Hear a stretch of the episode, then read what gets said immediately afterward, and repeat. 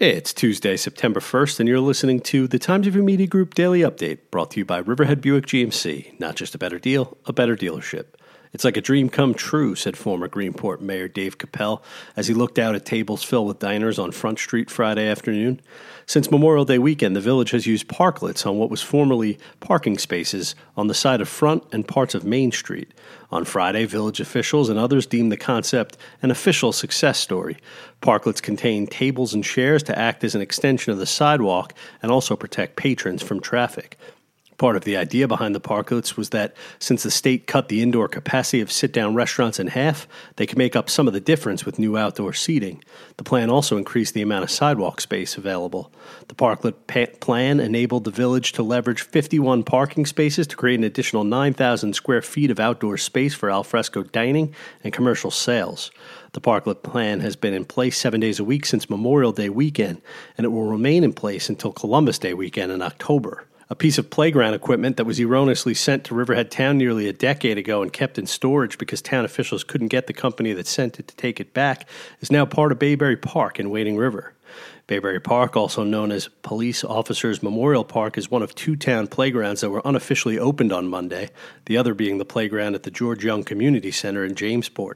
Town board members and members of the town's Recreation Advisory Committee held ceremonial grand openings at both sites Monday.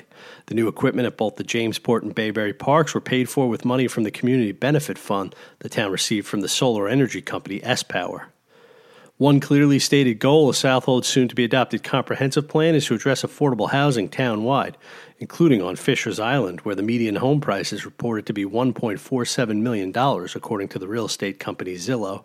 Some residents, however, are already pushing back against the plan that would see affordable housing built in the Fort Wright neighborhood of the four square mile island.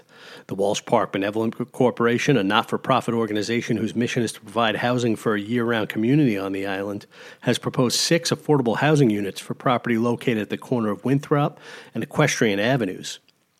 In order to move the project forward, Walsh Park is seeking a change of zone for the property from residential 40 to hamlet density. Proponents of the project cited dwindling year round population as evidence of the need. But a group of 20 neighbors spelled out their concerns about density, traffic, and safety in an August 21st letter to the town board. In that letter, they wrote that the property is located in one of the most crowded and populous areas on the island. There's a chance of showers throughout the day today with a high near 77 degrees, according to the National Weather Service. The low tonight will be around 66. I'm Grant Parpan, and that's our update for Tuesday. Check back for more news throughout the day. Once again, today's report was brought to you by Riverhead Buick GMC. Not just a better deal, a better dealership.